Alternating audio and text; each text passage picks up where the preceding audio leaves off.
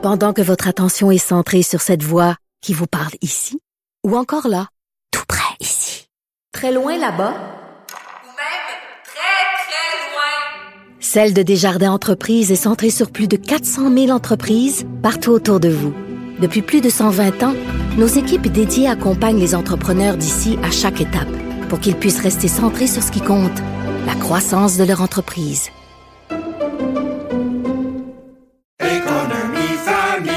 Ici Ricardo. Et Émilie, marchand d'IGA. On a envie de vous inspirer à bien manger. À moins de 5 la portion. Suffit de repérer les produits valeurs sûres et de les cuisiner avec une de nos recettes. Les valeurs sûres, c'est bien pensé, hein? Bien sûr! Détails sur IGA.net. Cube Radio. Les rencontres de l'art. Elsie Lefebvre et Marc-André Leclerc. La rencontre, Lefebvre, Leclerc. Salut à vous deux. Allô? Allô? Bon, pas trop déprimé euh, sur ce point de presse qui nous arrive à 18 h Elsie? Oh my Ouais, God. ben, pas mal déprimé, moi, je te dirais. Là. Cette fois-ci, on dirait qu'on s'y attendait pas.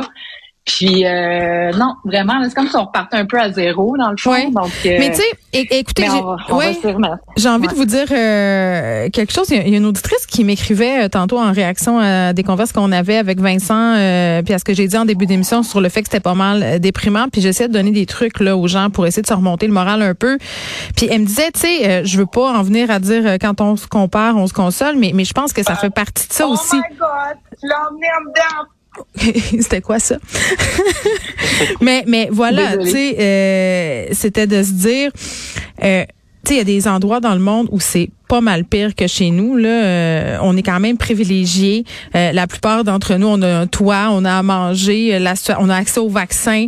Euh, tu sais, c'est des petites choses là, auxquelles il faut se raccrocher en ce moment, Marc-André. Ouais.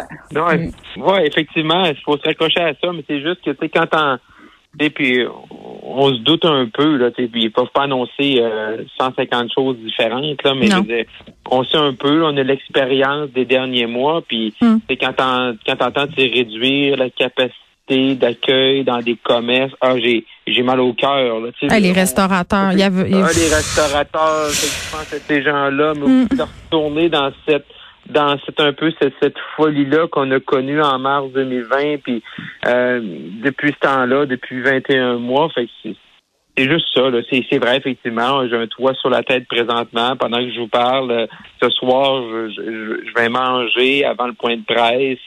Oui. Et mes enfants vont prendre leur bain ce soir. Ils vont se coucher dans un lit qui est chaud. Mais, je veux dire, veut juste qu'on on n'est pas prêt à retomber Mm. Présentement, je pense que ça, y a personne que ça étende. Effectivement, c'est un peu une surprise, malgré qu'il y avait quand même des signes en Europe qu'on voyait aller. Ben, c'est ça qui est Mais choquant. Moi, je trouve, tu mets le doigt. Une, bouchée à la fois. Là, Elsie, Marc-André, là, tantôt, je parlais avec Roxane Borges de Silva, puis c'est un peu choquant, là. Tu sais, euh, on voyait ce qui se passait en Europe. Elle me disait, habituellement, on a une fenêtre de quatre semaines, là, pour ce qui s'en vient ici. Euh, les frontières étaient ouvertes. Euh, on a eu euh, des tests qui ont dormi ces tablettes pendant des mois. Euh, le personnel vaccineur, là, en pénurie, des dossiers effacés. On doit refaire tout le processus d'embauche. C'est comme si on n'apprenait pas, Elsie.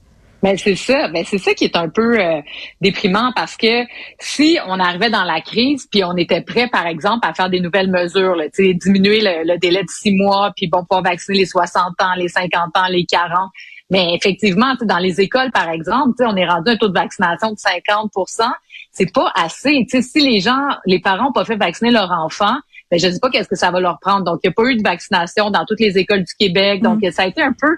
Et euh, effectivement, ce quatre mois-là, on se demande, c'est le, le, le cas que tu rapportes, à savoir que les vaccinateurs, les listes de rappel n'étaient pas à jour. C'est Il semble qu'on aurait dû... Ben exactement, ça fait quand même quelques semaines là, que la France a annoncé qu'elle allait mettre en place la troisième dose. Mm. Donc, euh, comment se fait-il qu'on s'est pas préparé, ce qui fait qu'aujourd'hui, ben là, on arrive avec plusieurs mesures qui sont des mesures d'urgence. On comprend puis encore une fois, tu sais, on a de la résilience, puis on sait que le gouvernement fait son possible, mais c'est comme si il avait été essoufflé, puis qu'on était très bon là, tu sais, 90 de, de, de, de, de gens doublement vaccinés, puis qu'on a comme attendu en se disant que grâce à ça, ben on allait passer au travers, puis finalement, ben c'est c'est non. tu sais. Donc euh, Ouais. c'est ça un peu qui est fâchant. Puis là, les frontières, Ouais, ben, on parle des frontières, mais c'est c'est ça qui va vraiment régler le problème. tu sais. Bref. Ben moi, les gens qui partent en voyage en ce moment, je comprends pas tellement, là, Marc-André. Ben, surtout que je veux juste faire un peu de pouce sur ce qu'Elsie vient de dire. Oui. Sur- en plus, M. Dubé, mardi, là, à 13h, quand il a commencé son point de presse, il dit J'espère que ça va être mon dernier point de presse à la COVID. Ouais. Ouais. c'est vrai, j'avais oublié. Je veux dire, je veux dire, c'est anecdotique. Là. Vous allez dire, Marc-André t'accroches là-dessus, là, décroche, mais c'est anecdotique. Mais ça nous montre comment ces gens-là sont supposés, là. Parce que là, au début, on disait, bon, la pandémie, la grippe espagnole, depuis, on n'a jamais vécu ça. Mais là, on a de l'expérience, on sait ce qui se passe en Europe. Et comme ici vient de le dire, on n'a pas préparé la troisième dose parce qu'on se disait première dose, deuxième dose, Mm. ça va quand même bien, on est bien vacciné. tu sais. Et ça, là-dessus, je pense que c'est un grand risque pour le gouvernement. Là, aujourd'hui, on arrive en panique. Tu sais, on nous fait un point de presse mardi en nous disant que le plan robuste, là, c'était le télétravail et de remettre le masque dans les zones communes, dans les RPA. Ça, c'est le plan de mardi, là. Puis ça, là, c'est ce qui allait nous permettre d'affronter le variant Omicron. Là, on voit que hier, l'Ontario a bougé sur plusieurs fronts, dont la troisième dose. Et là, aujourd'hui, à, à 18 heures, on va nous sortir un plan en panique. C'est de l'improvisation, leur affaire. Là. Faut le dire, là. Je veux dire, comment tu peux avoir un point de presse mardi à 13 heures et là, aujourd'hui, et là, on va être dans deux mondes différents parce que là, ils ont décidé que les cas en début de semaine, on les a séquencés, puis on a 20% de microns au Québec. Tu sais, à un moment donné, là, je veux dire, là, là, on n'est pas cave à temps plein, là. Dire, le point de presse de mardi n'avait pas lieu. Fait que si t'es pour rien annoncer, fais-en pas de point de presse, puis attends de nous annoncer des choses. Ouais, puis que les, là, là, les les deux points de NSPQ presse, euh, qui donnent leurs chiffres le jeudi, jamais je croirais qu'ils donnent au gouvernement le jeudi aussi, là. Je veux dire. Non, en non, tout cas. Ben oui. non. Là, Ah, Puis, sur- oui. Ben, j'allais rajouter, tu sais, par exemple, les écoles primaires. Là, on le sait que c'est les foyers d'éclosion. On voit les chiffres. Ça fait au moins là deux, trois semaines là, que les gens regardent ça, là, puis que les cas augmentent. Comment se fait-il? Quand on regarde là, hier là, les données qui sont sorties publiquement, à savoir que par exemple à Saint-Léonard, il y a juste 17% des enfants vaccinés. Comment ça se fait qu'il y a deux semaines, il n'y a pas quelqu'un qui a allumé quelque part pour dire, hey, il y a un problème. là. Il y a un problème dans un quartier complet, un problème où on sait là, que la propagation, on en a parlé là, lors de la première vague, les gens qui habitent dans des petits appartements, etc. Comment se fait-il qu'il n'y a pas comme des actions qui ont été mises en place pour pour répondre à la situation qu'on connaissait. Donc, on peut pas juste dire, ah, c'est une surprise de micron. Non, non, il y avait des actions qu'on devait faire. Puis là, ce qui fait en sorte qu'on est en retard. Et ça va être encore plus difficile. Puis on arrive à 10 jours de Noël. Ouais, mais est-ce Euh, moi, qu'il y avait de la politique? pire. Il y avait de la politique là-dedans, Ah ben- pas de la santé publique, parce que clairement, on a voulu faire plaisir aux gens. Puis là, l'impact va être encore plus grand parce que le monde va être bien fâché de tout ce qui arrive. Puis là, euh, au niveau de l'intervalle aussi de la vaccination, là, euh, est-ce qu'on va redescendre comme la plupart euh, des autres endroits là à quatre Ben, mois? j'espère. Mais j'espère, parce que là, hier, encore, puis ça, ça, puis ça, je suis tanné de ça. Hier, l'Ontario a bougé. La réponse de Québec, c'était on va attendre la recommandation de notre comité québécois. OK, le Québec, c'est une nation, là, je suis d'accord avec ça. Mais là, à un moment donné, là, quand le fédéral Santé Canada dit on peut, on peut raccourcir, quand l'Ontario bouge, quand tout le monde bouge autour de nous, là, on n'est pas obligé d'attendre le comité québécois, là. OK? Dégadine, puis avance, là. OK? C'est ça l'annonce qui aurait dû avoir lieu mardi. C'est ça l'annonce qui aurait dû avoir lieu la semaine passée. On se fait dire, on manque de, vaccin- de, de personnes pour vacciner. Dès qu'ils font l'appel, ils en cherchaient 500, on est rendu à 6, 700, 800 personnes qui ont dit oui. Mais pourquoi on est arrivé avec ça le 14 décembre? Ben, c'est la vaccination, là. Présentement, là, on avait une Formule 1. Là, on a un go-kart. là. OK? Fait là, là, il faudra qu'ils nous disent un peu c'est quoi leur plan, puis qui, puis qui, qui, on est les seuls là que là on était bons, puis là on est rendu plus bons. On est rendu dans le cave, comme les Canadiens. Ouais, mais disons, on devrait regarder moins le Canadien un peu. Je veux Mais- revenir au, au mais- voyage. Par contre, là, on peut pas ne pas en parler. Là. Combien de personnes hein, on lorgnait du côté du voyage en se disant ah je vais peut-être me bouquer une affaire, euh, la vaccination ça va bien. Il y a des gens qui partaient cette semaine. là. Moi j'ai j'ai plusieurs personnes qui m'écrivent en ce moment même pour me dire moi je suis supposée partir au Mexique la semaine prochaine, j'annule tout ça. Euh, Qu'est-ce qu'on fait avec les voyages? Ben, les voyages, c'est sûr que c'est problématique, mais en même temps, est-ce que, tu sais, quand on regarde les taux de contamination à l'aéroport, euh, les gens qui sont rentrés, c'était très faible. Bon, c'est sûr que c'est un enjeu. Sauf que moi, ce qui me qui me préoccupe dans cette décision-là, c'est qu'on a vu le rapport de la vérificatrice générale qui démontrait que le fédéral n'a pas été en mesure de tester les gens correctement, etc. Donc, dans la décision du fédéral, il y a aussi ça. Il y a cette incapacité d'être capable de gérer les frontières si les gens voyagent. Donc là, on fait peur aux gens en disant, OK, si vous partez, etc. C'est vrai. Mais en quelque part, c'est parce qu'on sait très bien que quand les gens vont revenir, il va y avoir bien trop de personnes qu'on ne sera pas capable d'être à la hauteur de la situation. Donc, on règle un problème politique en même temps. Donc, euh, la question des voyages, il y a aussi la santé mentale des gens. Ça fait deux ans qu'on peut pas rien faire. C'est incroyable. Moi, en tout cas, ça, ça me décourage là, énormément. Je, présume que c'est la bonne décision, mais en même temps, là, euh, je trouve que c'est faire porter beaucoup aux gens. les gens sont double vaccinés à quelque part, sont supposés pouvoir se déplacer aussi. Oui, mais en même temps, avec le variant Omicron, je veux dire, moi, je, je fermerais tout ça, les frontières. je m'excuse d'être radical. là. Ben, mais en ce moment, les enfants sont plus en danger dans une classe. C'est vrai. Euh, tu sais, à se faire contaminer que de partir euh, deux semaines. Euh, mais en même temps, voyager pour le plaisir, est-ce que ça devrait être possible en ce moment? Moi, je pense qu'on devrait peut-être envisager, comme l'année passée, de, de relaxer nos ardeurs puis de permettre aux gens qui ont de la famille à l'étranger des voyages pour des raisons humanitaires. Là, ça, je le permettrais, mais pour la plaisance, je sais pas, je trouve ça indécent. Je, je, je suis pas bien avec cette idée-là, mais c'est très personnel. Vous avez le droit à votre opinion. Non, mais je pense qu'il y a beaucoup de politique. Dans, l'annonce qu'on a vue du fédéral hier, finalement, c'était pas trop une annonce. Parce ben non, parce que les aéroports peuvent pas le faire. Oui, c'est ça, parce que ce qu'on attendait avec l'annonce de M. Duclos hier en début d'après-midi, c'est que là, vraiment, là, c'était le retour de la quarantaine, pas vacciné, vacciné, mm. triple vacciné, qui peu importe, puis que là, tu restes chez vous, puis dans les hôtels. Puis finalement, c'est un conseil. Dans le fond, le fédéral, il veut vous donner bonne conscience. Vous l'aurez dit, de ne pas voyager. Oui, mais ils sont là-dedans, là. Attends, puis ils font, ils font, euh, ils font du millage politique là-dessus, là, parce que ce matin, là, le ministre, là, euh, dans différents médias, c'était, ben nous, on les a fournis, euh, on en avait des tests, on voulait en fournir aux provinces, les vaccins, même affaire. Donc c'est pas nous qui faisons pas notre job, ce sont les provinces.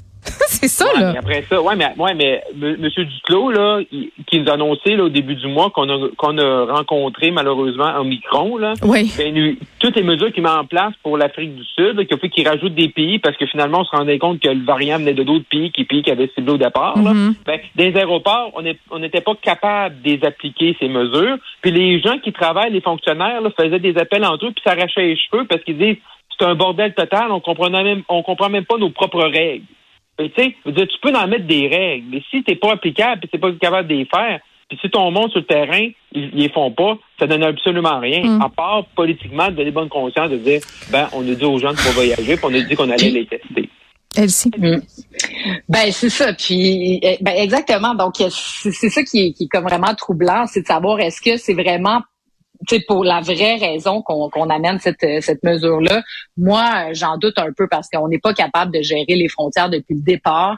Puis il n'y a pas le personnel nécessaire, il n'y a pas la capacité de test nécessaire. Puis ils savent très bien que si les gens voyagent, s'ils font tester les gens au retour, ça va prendre deux semaines avant que les gens, deux semaines, trois semaines avant que les gens aient les résultats. Hey, L'absentéisme au travail va ben, atteindre des sommets.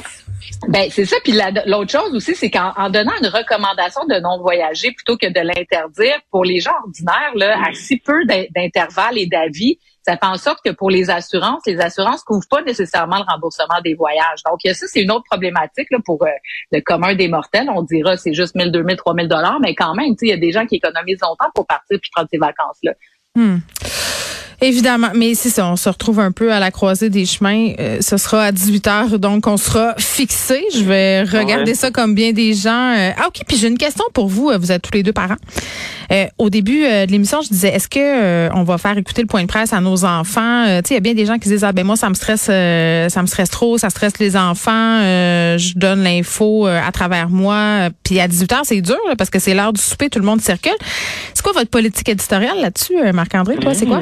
Euh, ils sont petits, toi, hein? Hein? Ils sont petits, ils sont trop petits, peut-être. Ouais, ouais, trois ans et demi, là, c'est sûr. Ouais, il s'en sac un peu, là, lui. Là. Elle, elle, elle, s'en fout. Après, après le dîner, c'est après le souper, c'est le bain, puis c'est les jeux. Ouais. Euh, ma plus vieille, elle a six ans. c'est sûr qu'elle comprend c'est quoi la COVID, par exemple. Euh, elle a eu son premier vaccin, euh, ça fait déjà quasiment deux semaines. Fait que ça, elle était, ça là-dessus, ça a super bien été. Euh, bon, mais si on ferme plus longtemps les écoles, c'est ce qu'on entend peut-être au retour en classe le 10 janvier. Ben ça, on va y expliquer, là, mais non, je ne vais, pas laisser à côté de moi pour écouter ça. Là. Euh, on, va lui partager les informations qui la concernent, là, surtout pour l'école. Exactement. Toi aussi? Ben moi j'ai mon, mon sixième année qui est assez politisé là, donc oui. euh, qui suit ça de près, tout ça. Sur la COVID, je fais attention aussi par contre parce que tu as raison de dire que ça peut comme affecter les enfants puis générer oui, Ils comprennent pas non plus euh, des fois complètement les affaires puis ils se font des scénarios dans leur tête. Ben c'est ça, c'est ça exactement. Mais quand même, ils n'ont pas le choix de suivre les mesures, puis aussi de, de prendre soin des autres. Donc porter le masque, mm. puis avoir des mesures barrières. Je pense que c'est important qu'ils soient conscients que leurs actions à eux peuvent aussi avoir un impact. Puis d'ailleurs, la, la publicité du gouvernement, si on peut parler d'un élément positif, je la trouvais intéressante de montrer les jeunes un peu en super héros là, qui combattent le virus. Mm. Pour les plus vieux là, de, de la tranche 5-11 ans, je trouve que ça faisait un certain sens. Je participe parce qu'ils ont vu leur famille se faire vacciner. Donc, c'est souvent les derniers, les seuls. Tu sais, moi, je regarde mon, mon sixième année, là, ben, lui aussi, là, il avait hâte de pouvoir euh, avoir son vaccin un peu comme le reste de la famille. C'est vrai. Donc, euh, ça va être des vacances en famille. Il va falloir trouver une manière résiliente d'amener du positif mmh. là-dedans. Mais c'est vrai. Aujourd'hui, puis hier, là, c'est pas évident là, sur le moral. Non, j'avoue. Un petit mot euh, sur la loi 21, tiens, pour changer le mal de place. Oui. oui. Vas-y, Marc-André. Ben oui, c'est un dossier qui fait beaucoup, beaucoup, beaucoup beaucoup réagir. Là. Euh, oui, au Québec, ça s'est en fait réagir depuis que c'était mis en place, mais là, ça commence la mobilisation et c'est ça l'effet nouveau, c'est que là, il y a des villes et tout ça parti du côté de Brenton, qui est une ville dans la grande région de Toronto avec Patrick Brown, le maire. Et là, euh, plusieurs villes vont commencer à mettre de l'argent pour supporter les groupes qui contestent la loi 21 devant les tribunaux, donc euh, qui veulent défendre la liberté de religion, tout ça, la charte. Et fait que Brenton embarque, Toronto est en train d'embarquer. Calgary, la mairesse, hier, sur Twitter, disait qu'elle embarquait aussi. Fait que c'est un enjeu qui est loin d'être fini. Et euh, je vous dirais, par mon expérience en politique fédérale, euh, je trouvais que en 2019, lorsque tout ça était lancé, là, à l'extérieur de l'élite médiatique, peu de gens en parlaient. Mais là, c'est vraiment rendu the talk of the town. Je parlais des gens hier à Toronto, à Calgary, à Edmonton. C'est vraiment rendu un enjeu partout au mm. pays. Fait que tant aussi longtemps que ça sera, que ça, va pas se terminer en Cour suprême, là, ça va faire couler encore beaucoup d'encre. Elsie? Oui, ben ça c'est ça. Donc euh, bon que le Canada se mobilise, euh, c'est une chose, mais ça peut avoir des impacts parce que bon quand les élites en guillemets là ou les élites politiques se mobilisent, ils ont un discours tempéré somme toute, donc sont capables de faire certaines nuances là, quoique on a entendu quand même Justin Trudeau puis M. Singh être assez euh, euh, ben, faire une attaque assez frontale face au Québec. Mais donc là, si Monsieur, Madame, tout le monde se mettent à se prononcer sur cette question-là, il peut y avoir des dérapages. Puis l'enjeu, c'est que dans le reste du Canada, c'est certain que pour eux, il n'y a pas de nuance. C'est une loi qui est raciste, mm. discriminatoire, qui respecte pas les chartes.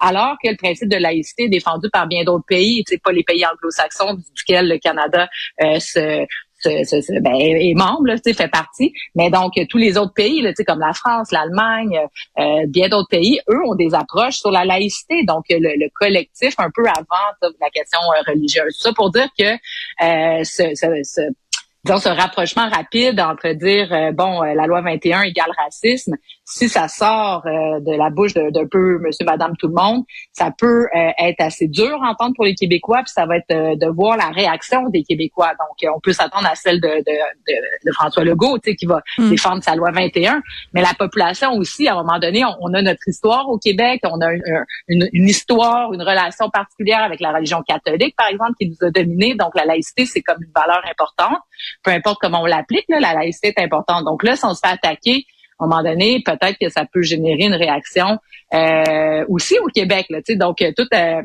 l'équilibre dans la fédération pourrait être bousculé par tous ces enjeux-là. On n'a pas fini d'entendre parler. Ça Très bien. Bon, je, je, moi, j'essaye un peu de, de remettre l'ambiance pour pas qu'on déprime trop. On se laisse sur une petite chanson qui va nous remonter le moral. Oui, à demain. à demain à vous deux.